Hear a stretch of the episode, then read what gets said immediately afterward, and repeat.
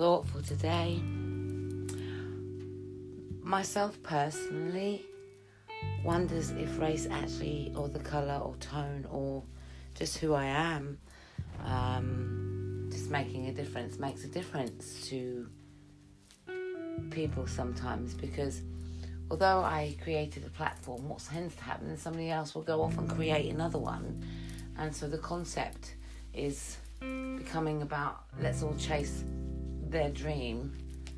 And that's great because I think you should. But I think at the end of the day, unless you pull people on your platform for the same aim, then sometimes your work struggle is completely uh, longer, harder. Uh, but when I look at how long I've been doing it, um, doing my group suicide prevention, I have to say, what am I doing wrong? What's the problem? Is it the title? Um, is it my shade of colour?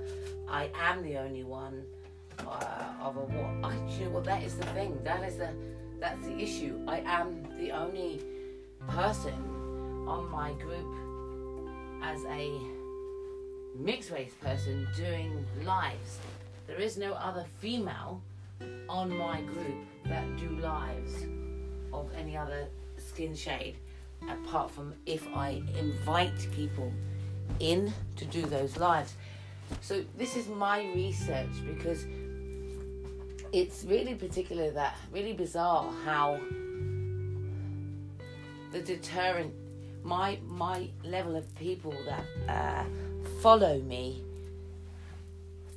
are majority of them are white people and then when I see all the other groups that I've been invited to suffering saying there's no help for mental health out there but here I am as a group in front of your face here I am as a service in front of your face it's almost like I'm seen that's as far as it is a quick glance. That's as far as they will go. The pride will come before they come and ask me for help. Is this because of the complexion of my skin for black people? I have to say, I'd like to think it's not a matter of colour, but research, the research part of it, what I'm doing, demonstrates that I have more white people than I do have black people be on board of suicide prevention. Um, and I suppose that's what we're all solely about. So I, I feel that my workload is doubly hard to reach within the black community. It's very difficult to reach within the black community. And one, I feel that they see me, they know what I do, but they turn a blind eye and still complain that there's no support for mental health, which is hypocritical when I stand in front of them. I find this behaviour uh, a very common factor um, amongst different cultures because I'm a different shade, uh, different skin tone. I find that I am treated indifferently. Um, it's not until we spend time or have a conversation with uh, somebody of a darker skin shade than myself, where I understand where some of these um, issues occur. And and it wouldn't be because of me, of course not. It's something about learned behavior. Because remember, I don't know these people, so it's something about something they have issues with and something they will have to work on. Um, does it offend? Just makes me work harder, and that's all I've ever had to do is work twice as hard. Um, I often hear a black man say, I have to work twice as hard in the community, no matter what, which tends to be quite a true statement. But I have to work just as hard, if not harder, to be accepted in both communities. So I have to adapt a certain tone of language when talking to certain individuals. And it's a bit like a chameleon, it changes depending on the individual you're speaking to and also on the skin tone that you are speaking to. Am I myself? Definitely. But I know where I can joke in a certain language, love language, and where I can't joke because they may not be accustomed to it. That's my thought for today. Um, I'm just going to document these little thoughts as I go um, because it's it's still part of research and what I'm noticing. I met some beautiful people, um, and it's a, it's about really not looking at the numbers. It's about looking to find like-minded with the same aims and the same direction. So, on that note, that's my thought for today. Thank you. I'm Kerry Mussington. I am not ashamed of who I am. This is my voice.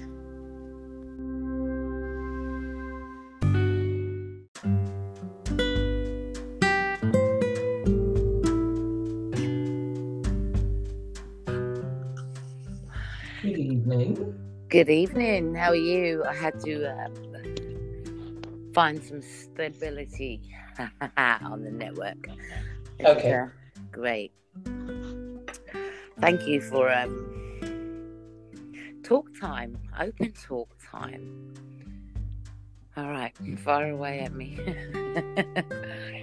no, I was going to say I'm not going to fire anything away at you uh, in, in any way, shape, or form. I um I know that you want to express where it is you are and how it is that you're feeling. Like you said, this is open. So this is your opportunity or our opportunity to share. So at this moment in time, I'm sort of in a, a listening space. Mm-hmm. I'm um, at a point. Um, obviously, I'm. It doesn't matter what position in life somebody can be. I'm an individual that has my own battles in life with relationship, friendships, and even business. so there's always a struggle there. Oh, let me change the words. There has been a struggle there in the past, and when there's relationship difficulties in the past, um, I've actually ended up self mutilating in a way where that rejection has been so painful. I've taken it out on myself um, for what men have done to me, whether they've cheated on me, having affairs on me. Most of the time, most of my life, they've had affairs on me and cheated on me. Now, you might say, is that a reflection of me? What am I doing wrong or what am I not doing right? What am I lacking?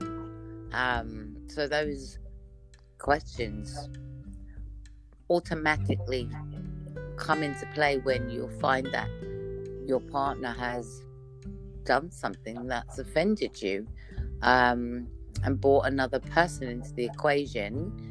May not have overstepped the margin but in my eyes you've overstepped the margin because i felt like i'm a second best person now.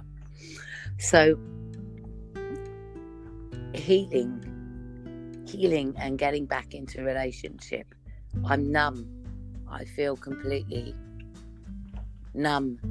Um, no trust, uh, but not trusting myself to make a decision, a right decision, into letting go of what something may not be completely right for me, what these lessons are in life. Um, mm. This lesson right now for me, I think, is about respecting myself completely uh, for where I am at this stage, age 50. Been married three times, um, a 12 year relationship, a five year relationship. Oh, and the first relationship I was 19 years old. Doesn't really count, and that lasted two years.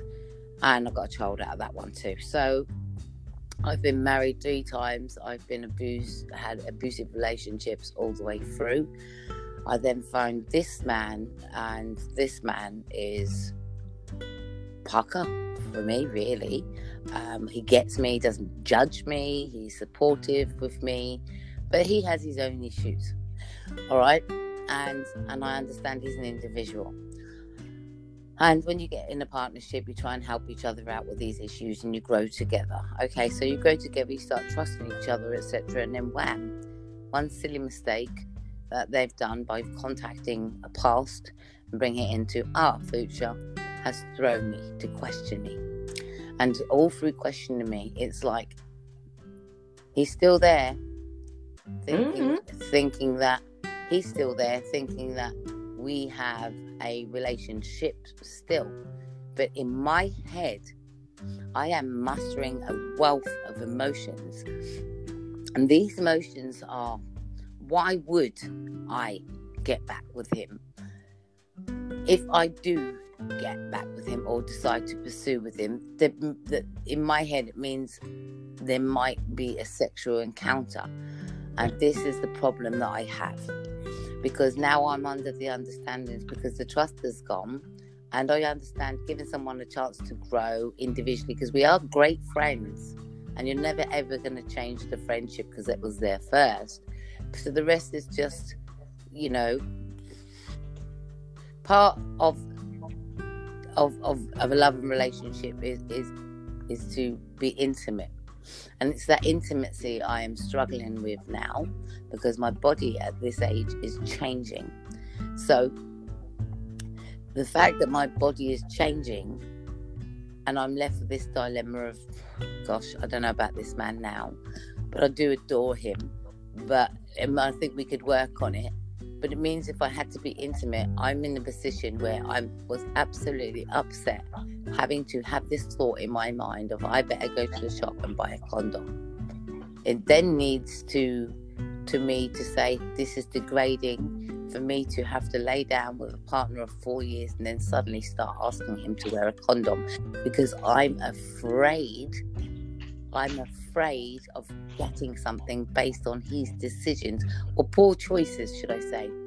Poor choices that even though he hasn't played the field, he still contacted another female. And it was the contents of that conversation and previous memories that I have of previous conversations that's left me to not want to be a sexual object. The other thing that I want to talk about is that I realized that my vagina, I don't like my vagina.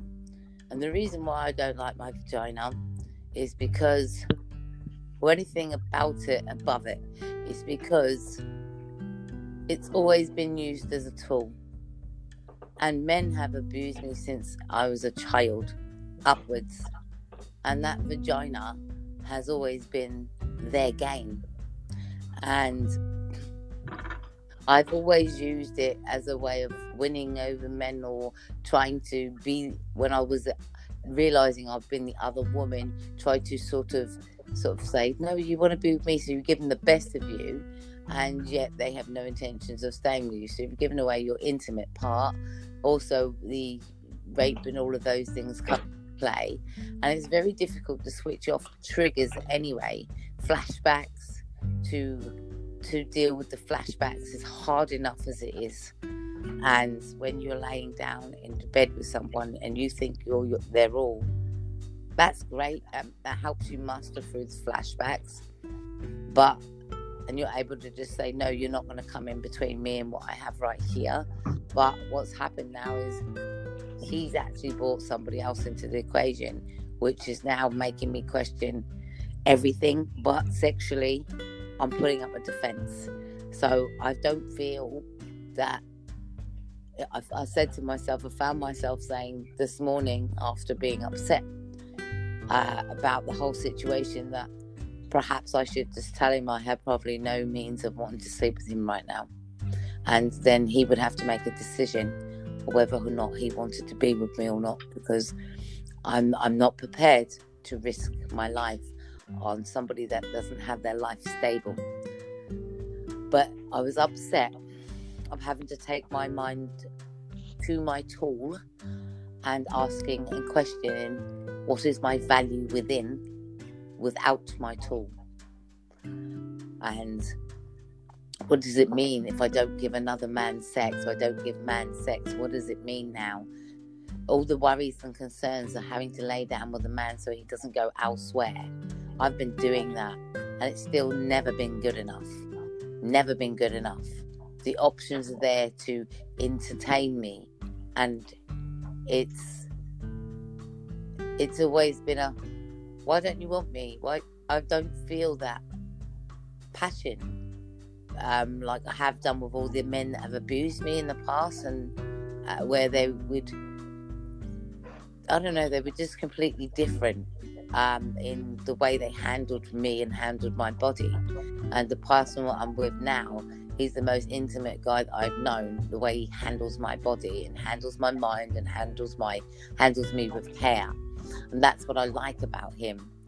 And I lay down with somebody that nourishes my body. Do you know what I mean? And now he's just upset the car because now I feel that the booty call, the previous booty call that he had before I met him, has been in this picture three times now. Before I met him, then the ex used to say he did it with her, and that now I've caught him doing it with me twice with the same woman or girl, should I say, and I feel completely degraded and it's questioning everything and my body is my temple and the choice that I'm left with right now is tell him or just leave it because he will have to make up his decision on his own whether he's getting nourished or not. And at this stage, there's no nourishment going on. So I think as a man, he's going to make that choice for himself. Me, I've already made the choice, I've shut it down. And that's sad because I deserve to be nourished and loved. And I'm not prepared to invest my energy into people that don't appreciate me. But even if I was to split up with him, that means I have a choice to be on my own or get involved in another relationship and then apply all of this emotion into someone again.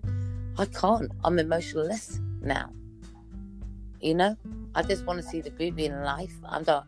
I can't even bother to see the beauty in people anymore. I just want to see the beauty in my life.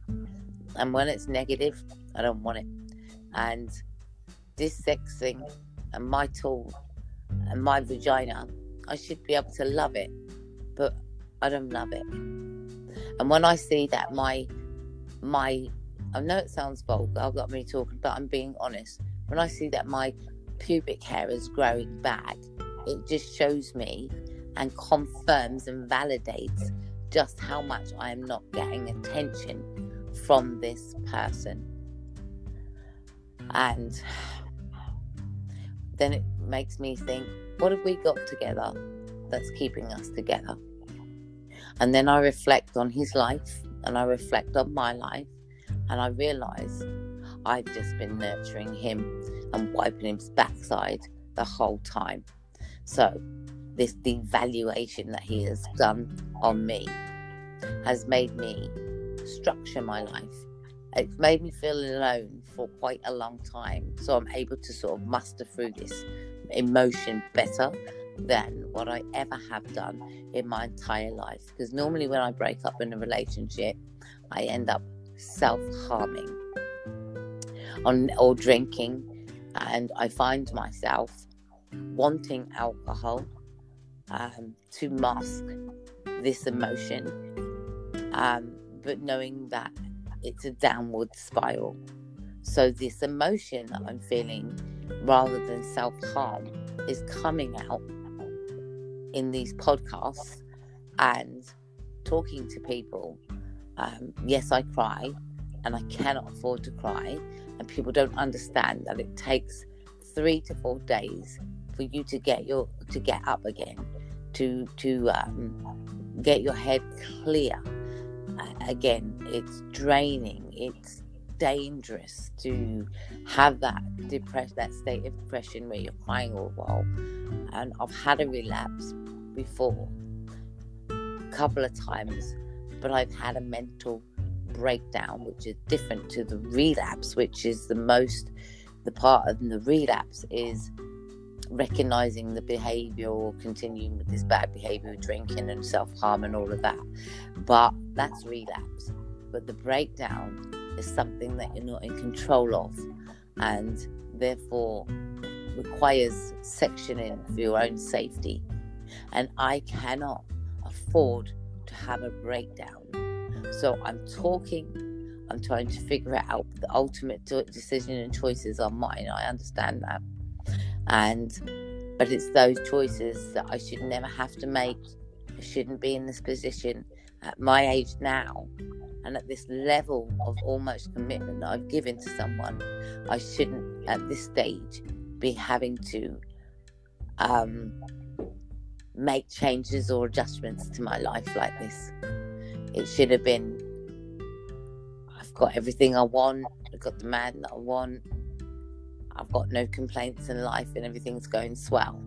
But now it's like I've got to make a choice stay here, work it through, be on my own, or start again and see what comes along with someone else and I'm not prepared to go down that road with someone else. And many when I hear many of you ladies saying, I've been I've been uh, separated for for eight years. I can understand the separation um, for how however many years somebody said they've been separated, as long as they've not had another man. Then I can comprehend what does that feel like being that away from a man that long. But if you're having these moments of which is what I could do with him now, just a bit of sex here and I'll see you as and when I see you. If I'm having that, and I, am still consider myself a single person, really, just having a booty call, really, in it as and when, with no emotional attachment in it. Um, I can't do that for myself. I've tried that. I've tried that, and I think for me, um, I feel used, um, and because I've had that my whole entire life, and I feel that it's precious. Um, I'm not horny. Um, if sex crosses my mind, I do think about perhaps self pleasuring, and then I feel disgusted about thinking about that. I feel disgusted. I feel dirty makes me want to go in the bath and scrub myself all over again. And I don't want to feel like that because a man has done this to me. Um, so it's very difficult to, when people say, Oh, you're attractive, I don't feel it. They make me feel ugly. They make me feel completely ugly inside and out. And I know I'm a beautiful person inside and out, but they don't see the value and nurture that and water that. They'd rather pick the nettles over the beauty of the flower. So earlier I did a podcast about them stinging nettles. And in my opinion, not only did he sting himself, but he certainly stung me by his actions. And I'm maybe it is a big deal for me simply based on the past mistakes. And I'm not prepared to continue to keep making these mistakes for myself or allowing someone to make them for themselves. So I've confronted the issues, but I've not confronted about my emotions because he's not prepared to sit down and talk to me. He hasn't said anything to me. He's acting as if nothing's happened. Um, and I talked about this earlier, and I know it's shame that he's feeling. So the best if I don't mention it, then I can feel better. So that's probably how he's looking at it. Quick escape route. Um, but um, you're not talking about this nourishment, or you're not nourishing me, avoiding me since you have left here. You've been kind of avoiding me, whether or not you're saying, I just figured you want space, that one, that old chestnut. You give me space. I can keep taking that space, and I'm having lots of space. But I'm wondering, my brain is wondering, my heart is wondering, and I'm just not getting the communication to even resolve any of this situation where I feel that I've lost my self esteem, I've lost my mojo now. I'm trying to look presentable with my clothes and hair Um, but I had an online disco where he was a DJ, as you know, and I didn't even get a compliment. It's like I didn't exist. So it's just a waste of energy, a waste of time looking good for somebody else. I know you're supposed to be doing it for yourself, and I do do it for myself. But what you want to hear is compliments. Um, and I already feel worthless because they've made me feel worthless and it's affecting my moods. It's affecting my mood swings. It's a, a very unbalanced time. Because it's just rocked my whole world. And so I'm unbalanced and I know I've got to press on, but it's left me unbalanced. It's one of the things that they said with my diagnosis, which I, I just don't believe at the end of the day it's a diagnosis. I think at the end of the day it's something that everybody experiences when they have Uh, a breakup in a relationship or find out that somebody's been playing away or doing something that they shouldn't be doing I think that affects everyone, not people with mental health, everybody. And so I don't think it's down to the only difference where it would be for me as a, or others like me, as opposed to somebody that's not not ever had any child abuse or anything like that, is that somebody there would feel, oh my god, my world has ended and they might fall into depression, but they certainly wouldn't think about ending their life, and they wouldn't, and they certainly wouldn't think about harming themselves uh, physically. Um, where I used to do that. But one of the things that I know the difference with people like that is that they will fall into depression, and some of it they will even stop eating or overeating. So it's all the same thing about self harming and recognizing the self harming within what you do with yourself. But he he I don't want to self harm. But sometimes it's just like you just can't even stop it. You can't stop it because you just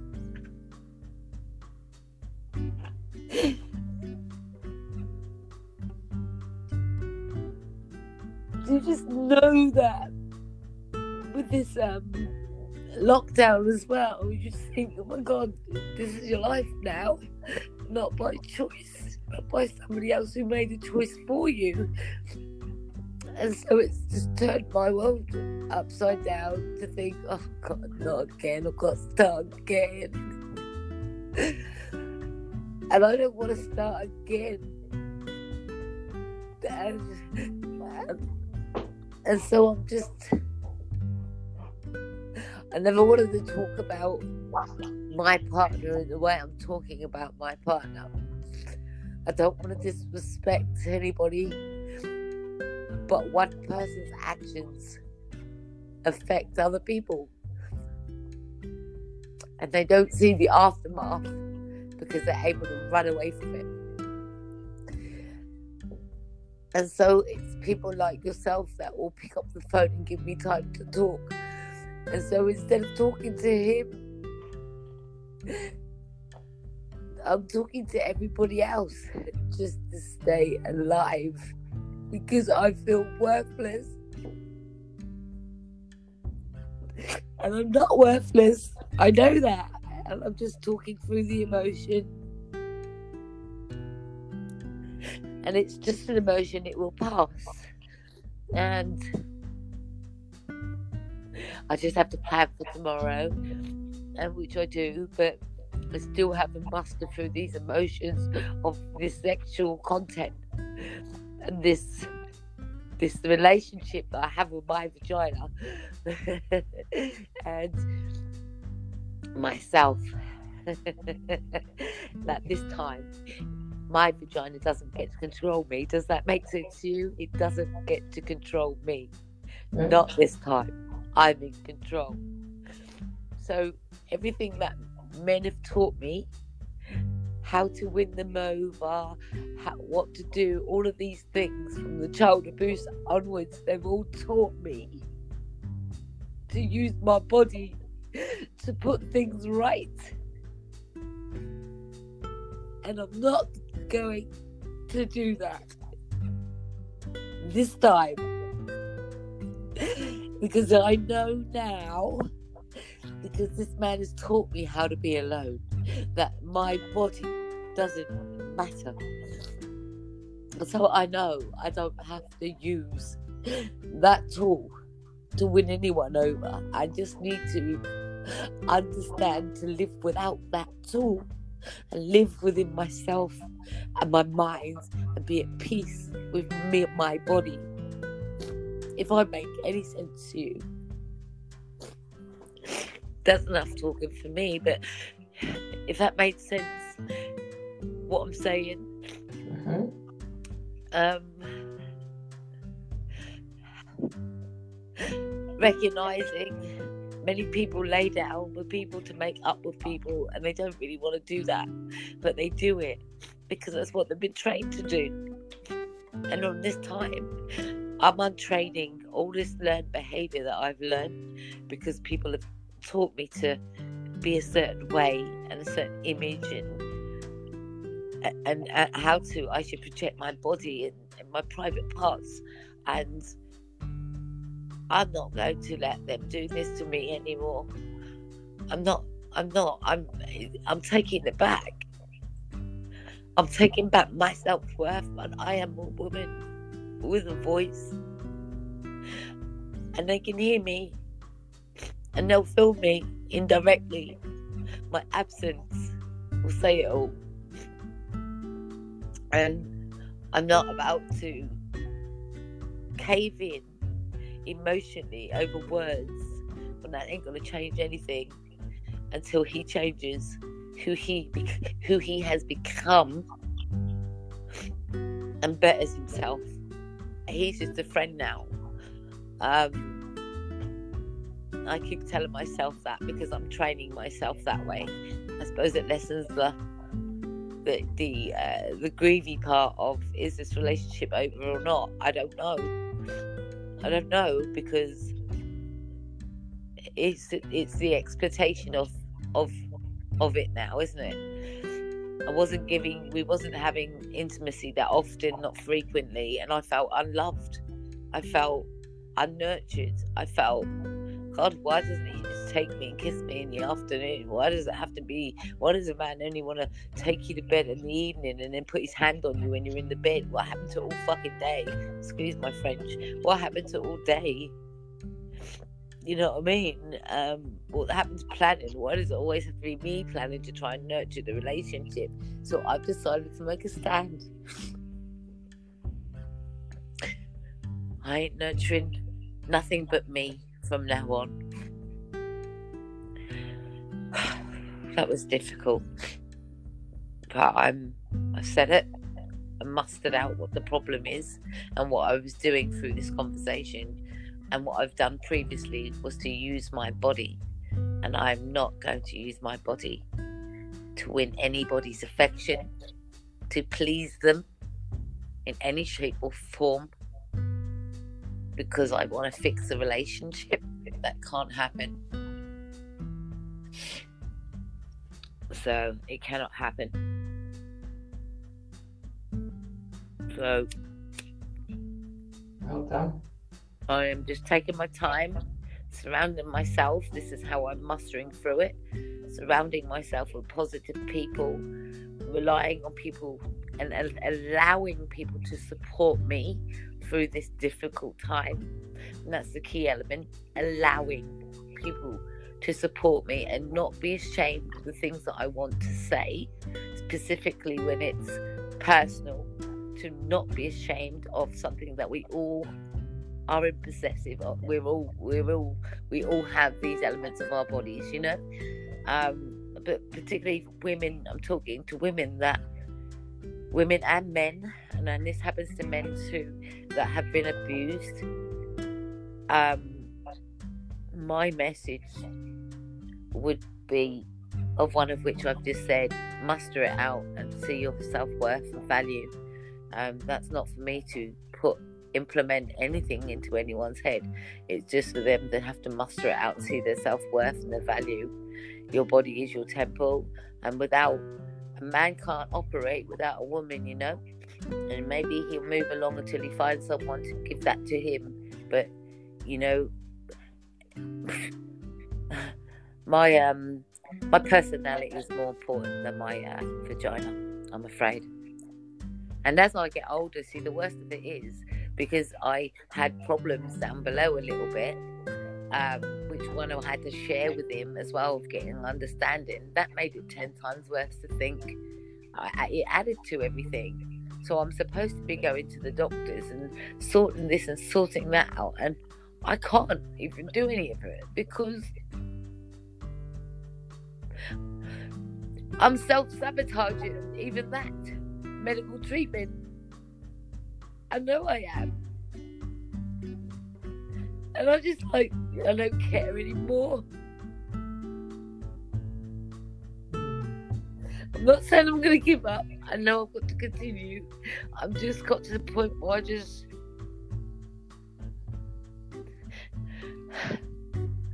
I'm exhausted through life. I'm exhausted through life.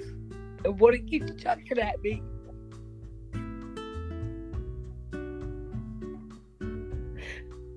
And when you think you, and I put a post up the other day, you can have all that, you can have have everything in the world that you want, all the materialistic stuff, the people around you, and still feel lonely, and still feel lonely. But when you're enriched with love around you and care and nurture around you, you feel so in love with the world and the people around you. But when you get knocked back like, this, it makes you question everything. And then you can see people trying to pull you up and say, Come on, Kerry, we love you. And it makes you think you don't want to let them down. So you live on for them. You don't even live on for you anymore.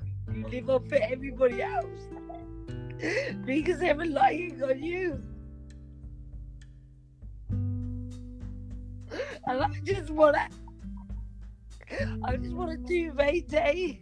And I'm afraid to have a duvet day. I'm afraid to have a duvet day. And just and just do nothing because I know I can't afford to do it because I don't want the breakdown. So these days are difficult. They're very difficult. But tomorrow's another day, and I have plans. I don't even know what they are, and I'm losing time. So I know that I'm under pressure where I mean I'm losing time, I'm losing track of time, I'm losing the days.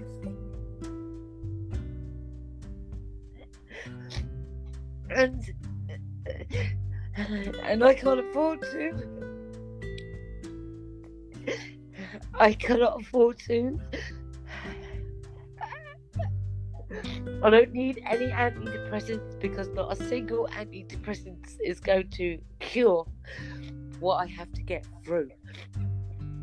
And it's like I said, it's a grieving pro- process of once there was love, uh, now it becomes lust. So also, let's go backwards. It started with lust, become love. The love became something different, which you, out of love, it's not the love that you ever expected. It's, it was a different kind of love, which was shown nice treatment until just that one bombshell, you know, and it's just enough is enough. And why should he have any more chances? I didn't give my husband a chance. I didn't even give them a chance. I gave up on my marriage because I wanted some self worth. and I didn't even work it through. But I felt it wasn't worth working through because they wouldn't change the routine and the record. And then I felt I was in competition with uh, different species, let's put it that way. I felt I was in competition with too many species and and I just didn't want to be the other people anymore. I didn't want to be the other woman. I didn't want to be in competition with other people or or play them games anymore with my body again. And uh, I just look at that lifestyle. Look at the life all mustered around alcohol. And I look at this lifestyle and it's not mustered around alcohol because it's the one thing I removed so I can save my relationship, the one that I nourished and I removed the alcohol. And he knew I removed the alcohol just so I could better everything and so I didn't be aggressive and I didn't use it as self harm and I could see behind the bloody bottle and I could dance and enjoy life and, and things like that without alcohol. So I saw the beauty walking beside him without alcohol. And um, but now I want to turn back to it. And I know I can't. But the thought process is still there because it's still like you know, I'm I'm still in recovery, so I'm trying not to use any of that stuff that I was self harming for. So I know that I've made progress. I know, but on the research side of it, because that's how I look at my life as research. Look what you were doing before to look at the change now and know that is a positive.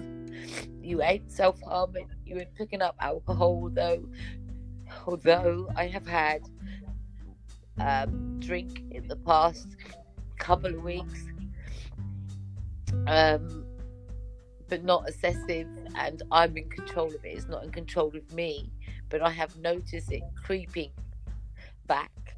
So, um, I know that's not the answer. So I just want the feeling of this emotion to go away.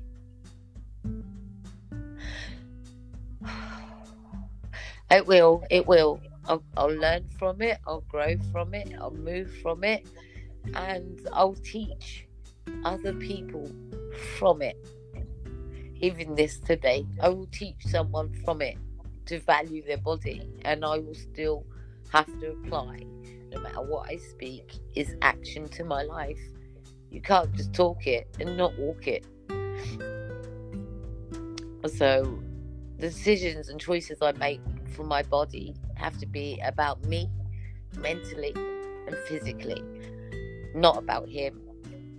I can't feel sorry for him or stay in a relationship for him or for us.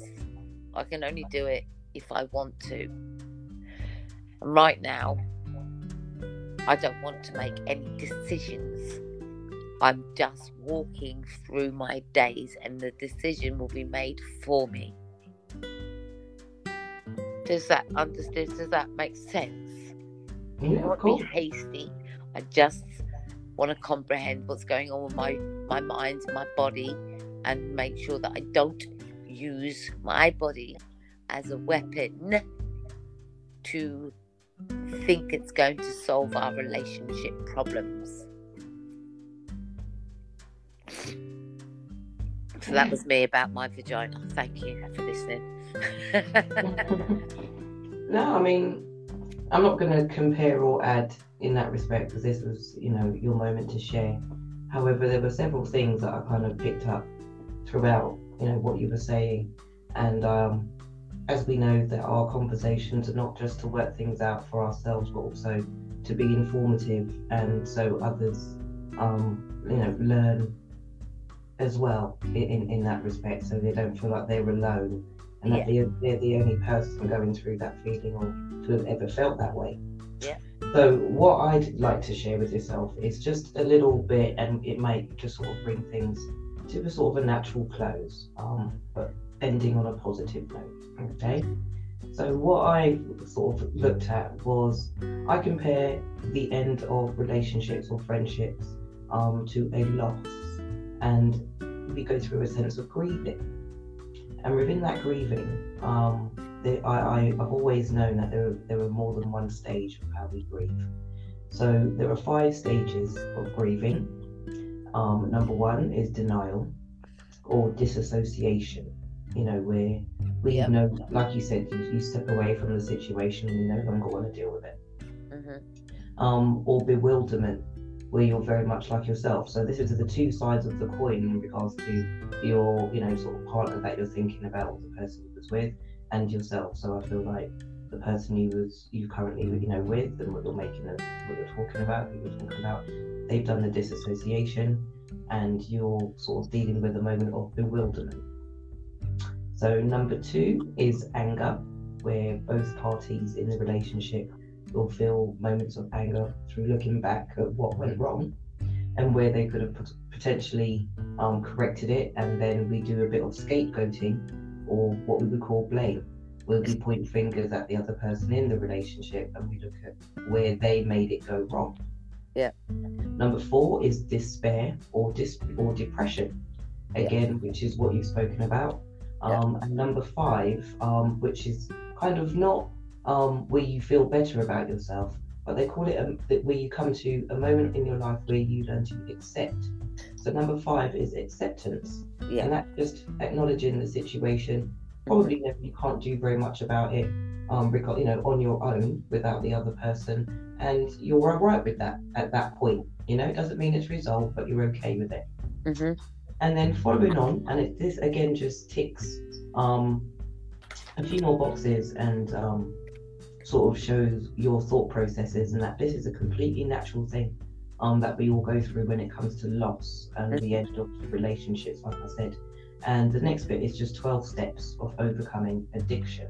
Mm. So the first one is admitting that one not one cannot control one's addiction or compulsion. Recognizing a greater power that can give strength. Number three, examining past errors with the help of a sponsor or friend or experienced member or a trusted person that you can talk to, for example. Mm-hmm. Number four is making amends for these errors. Mm-hmm. Number five is learning to live a new life with a new code of behavior. Number six is helping others you know, working through these steps is actually amazing, to be quite honest with you. Mm-hmm. Um, it's, it's, it's really, yeah, it's very much, it's really interesting. Um, number seven is um, asking sort of or working through your shortcomings and learning how you can become a better person. Yep. Um, number eight is making a list of the things and emotions and our triggers so we can identify them. Mm-hmm. Number nine, again, is to, to try and make amends with people wherever possible, um, except when it would either injure or hinder them or yourself. Mm-hmm. Number 10, continue to take personal inventory. That just means checking on how you feel, basically, mm-hmm. and um, doing something about it when you don't feel right. Yep. Yep. Number 11 is to internalize your feelings, analyze, review, perhaps meditate or pray. Mm-hmm. And number 12 is having an awakening and looking at the steps that you can take in order to repair yourself and then carry your message to others so they can also find sort of hope um, from your words and your feelings. So, you know, just looking at those two stages of what they would say, you know, grief is, you know, and working, you know, working through these processes, I feel you very much pretty much covered, you know, those yep.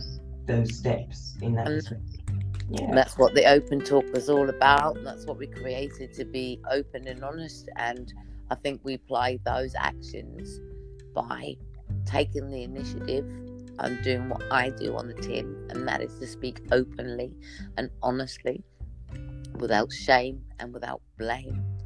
And you know, there are blame of elements there because they it happened. However, we have to learn to forgive and know that it's just part of um, the process and learn to heal in a direction where you take ownership of your own self and the actions of yourself and others because you have to protect yourself. And i believe that those 12 steps is exactly what we do on the tin. And as far as those 12 steps those 12 steps are used in aa um, within reason uh, very similar. And I've never thought of myself as a recovering alcoholic ever Mm. but i can see i use it as a crutch Mm. um, and it's very dangerous because it just makes you feel a whole different sense of giddiness and you're not happy with it Mm. it's, it's it's just that i don't care about the world when you go to that bottle so avoiding that alcohol is very key when you're feeling low and i do say to people you know try and revo- avoid the alcohol uh, replace it with something else. And i do practice what i say on the tin. However i'm human. It's called falling off the wagon. Um, but having and looking at the, the reflection of why have you fell off the wagon is there an alternative to that bottle? So i've been doing a lot more talking a lot more listening to people a lot more trying to be involved in other stuff and getting to even open myself up to receiving new friendships Mm. and understanding where they're actually breathing more life into me about relationships as, as Mhm. well Yeah. and it's making me validate everything that I'm doing to say, Kerry, you're still on the right journey. You're not doing anything wrong, but you really are taking control of your body and most of all, your mind. Mm. And that's a bloody mind of a matter. Isn't that beautiful? So- I feel good now. I got a bit emotional in there. That's because I'm really reaching over traumatic stuff. But that's um, expected. Um, I don't expect to float back, back, back and forwards into my past because there's so many different segments of it. But when I draw into the sexual side of it, um, I've just summarized it as to say, I've been letting people abuse my body far too long. And now it stops. And I am now going to nurture my body and my mind and stop thinking of others that I have to give away something that's so valuable, something that they were willing to go to get freely from somebody else. Now, mate, go somewhere else. You know what I mean? If you have to, because I'm just not about to sell myself down the river to keep a relationship. I'm not. That's my. That's my private parts. That's that's that's something um, valuable, and I'm not about to sell it cheap just because I feel insecure about my relationship right now. So that, for me, on this conversation has just validated what I need to do is just continue to be me, flourish. I'm civil with the person. I've accepted it, and and I don't know where it's going, but I'm just riding out my days as if I'm um, carrying on. Keep calm and carry on. Simple. Keep calm, carry on, and you don't know what the universe is going to bring how it's going to bring, whether it's going to bring a change in someone where they really are learning the lesson, or whether we will dwindle off and not and and just remain the way we are now. I don't know. Who knows? Only that will find its muster itself out in the days ahead.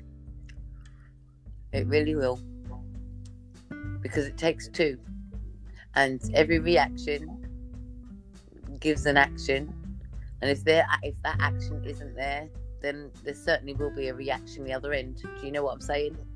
Mm. So um, I've had a good conversation. Thank you once again. Um, this is my blog. I love to blog so people can use it as research. Um, one of the things that I will say to people, and I don't want people to look at me as if, oh my God, she's crazy. my diagnosis is emotionally unstable personality, which does consist of impulsive behavior and everything that's already written about me being being impulsive and I, I've been an impulsive person before but I find that talk therapy is amazing it, it is it works wonders and gives you opportunity to just talk muster through things even difficult things but come up with something solid before you even finish the conversation which has just lifted and lightened my mood so thank you. Is there um, and thank you for sharing uh, the 12 steps and I hope somebody takes something from this and know your self-worth and know know that if, if, if my final word is you deserve to have a life of happiness but that happiness has to come from within and nobody can feel that not even another person can do that. That happiness has to come from within, full stop. But every now and again, life teaches you new tricks, new lessons, and everything. Even this, I know, is for purpose. Even this, sometimes people are removed out of your life so you can see things clearer and reflect on things, or maybe the lesson in life for them being removed is because of them and because of what they've done. And so maybe they've been removed because of their actions. So the universe has a way of separating people when hurt comes across, when um, somebody is being hurt. So if you don't want to be separated from someone, then don't hurt them. Yeah, and um, I've just been sitting here, kind of thinking of my kind of closing words, final word, final thoughts, and um, the end of the grieving process is hope. Mm-hmm. And in my mind, hope stands for hold on, pain ends. That's really nice. Let's leave that there. Yeah. Say, say it one more time and then I'm going to end the So- call. So I'll say goodbye now. Yeah. Thank you Yeah. very much. Thank you, Mind Over Matter. Very, thank you very much, Kerry, for sharing your feelings, your thoughts on your journey of life. And again, my final thoughts is that at the end of the grieving process, we find faith and we find hope. And my analogy, sorry, analogy for hope is hold on, pain